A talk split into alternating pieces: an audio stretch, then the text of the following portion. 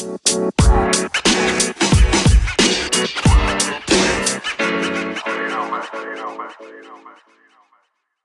morning, afternoon, or evening, wherever you are in the world. Welcome to DBN News for 522 2019, the semi daily news that even plants crave and anchors number one gaming news podcast. I'm Anthony, and I'll be your host today. With that being said, let's jump into the news. First is from GameSpot and written by Steve Watts. Valve launches mobile Steam chat app. Valve has released a new mobile Steam chat app, letting you keep in touch with your friends and game invites without the desktop client. The free app is now available on the App Store and Google Play. The announcement boasts that the mobile app lets you use several of the desktop client features, including a fully featured friends list and rich chat with videos, tweets, GIFs, and emoticons. You can also manage your list with invite links, get notifications and game invites, and manage your group chats. Valve invited feedback but says it's already working on updates and new features for the app, including voice chat. The company also notes that since Steam Chat is moving to its own dedicated app, the overall Steam mobile app will focus its next updates on account security with more options for Steam Guard. Second is also from GameSpot and written by Jeremy Winslow. Fallout 76's new Wild Appalachia patch out now. Fallout 76's latest patch, Wild Appalachia, is finally out for PC, PS4, and Xbox One. The patch, approximately 5.5 gigabytes on console and a little under 9 gigs on PC, adds a new Project Paradise event, addresses various bugs regarding camp and challenges, and improves game performance. The headlining feature of the patch is the introduction of the Project Paradise event. Players will team up with Arktos Pharma to explore labs underneath the building. Traveling to the labs and participating in experiments will resort, result in new loot and experience. But be warned, Enemies encountered will be level 50 plus, so players are encouraged to explore above ground before going below. Elsewhere, the Wild Appalachia patch addresses a number of bug fixes and performance issues with regards to camp, challenges, items, and quests. Two big fixes center around infinite loading after accessing player vending machines and frequent PC crashes. This patch should eliminate both occurrences, effectively stabilizing gameplay.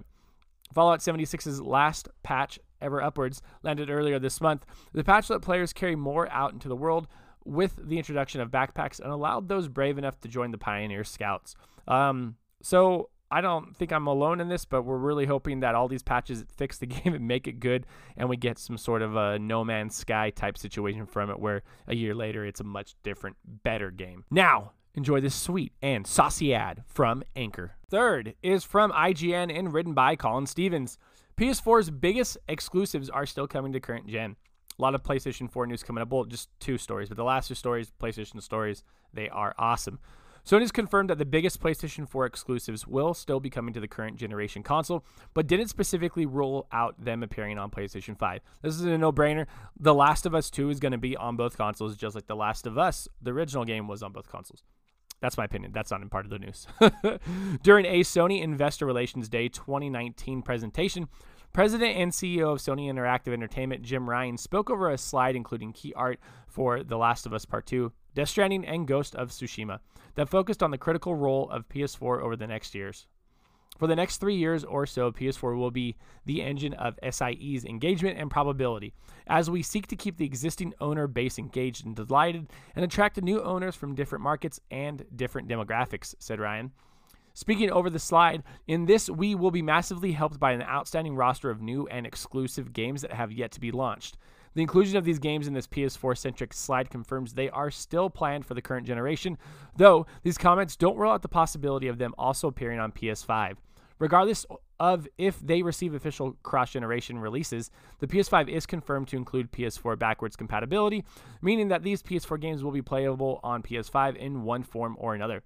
Many suspected Sony might hold off one or more of the aforementioned games for a PS5 release, though these latest comments suggested they will all come to PS4 as initially announced. Like I said, they're coming to both. All three of those games coming to both consoles. There's no way they don't come to both. And last is from IGN and written by Colin Stevens. Sony exploring PS5 cross gen play with PS4 thanks to backwards compatibility. Sony suggested it's exploring PlayStation 5 cross gen play with PlayStation 4 thanks to backward compatibility in its next generation console. During a Sony Investor Relations Day 2019 Q&A session, PlayStation heads indicated PS5 could include cross-gen play with PS4 players through the PS5's backward compatibility features, suggesting people playing PS4 games on their PS5 would still be able to play online with others who are using a PS4 or potentially even play cross-gen titles across these systems. Deputy President of Sony Interactive Entertainment, John Kodera, said through a translator, having compatibility is a positive thing. Not only can a game be played on the next generation console cross generation, console cross generation, the computer the community, I said community, the community can enjoy the games together. Bridging that compatibility has a very important role to play. Prior to this quote, President and CEO of Sony Interactive Entertainment Jim Ryan commented on PS5's backward compatibility, saying, Backwards compatibility in a network area is something that's incredibly powerful. The gaming community is somewhat tribal in its nature. Backwards compatibility gives us the opportunity to migrate that community from PlayStation 4 to next gen, using the ability to play the PS4 games that they have on their next generation console with groups of 10, 20, 50 gamers. We see this, given the size of the community that we've been able to accumulate over all these years on PS4, as a really critical success factor for us. We think it's really important. This is awesome. Sony is trying to future proof their stuff and make good on what we all want. And that is the news for today. Thanks for listening and let us know what you think about any of the stories we talked about by sending us a message on Anchor, the podcast app we use to, re- to record the show. If you'd like to support the podcast other than listening, please check out our anchor page at anchor.fm slash dadsbeardsnerds, where you can donate to us via the support this podcast button and sign up for a monthly donation of 99 cents, $4.99, or $9.99 per month.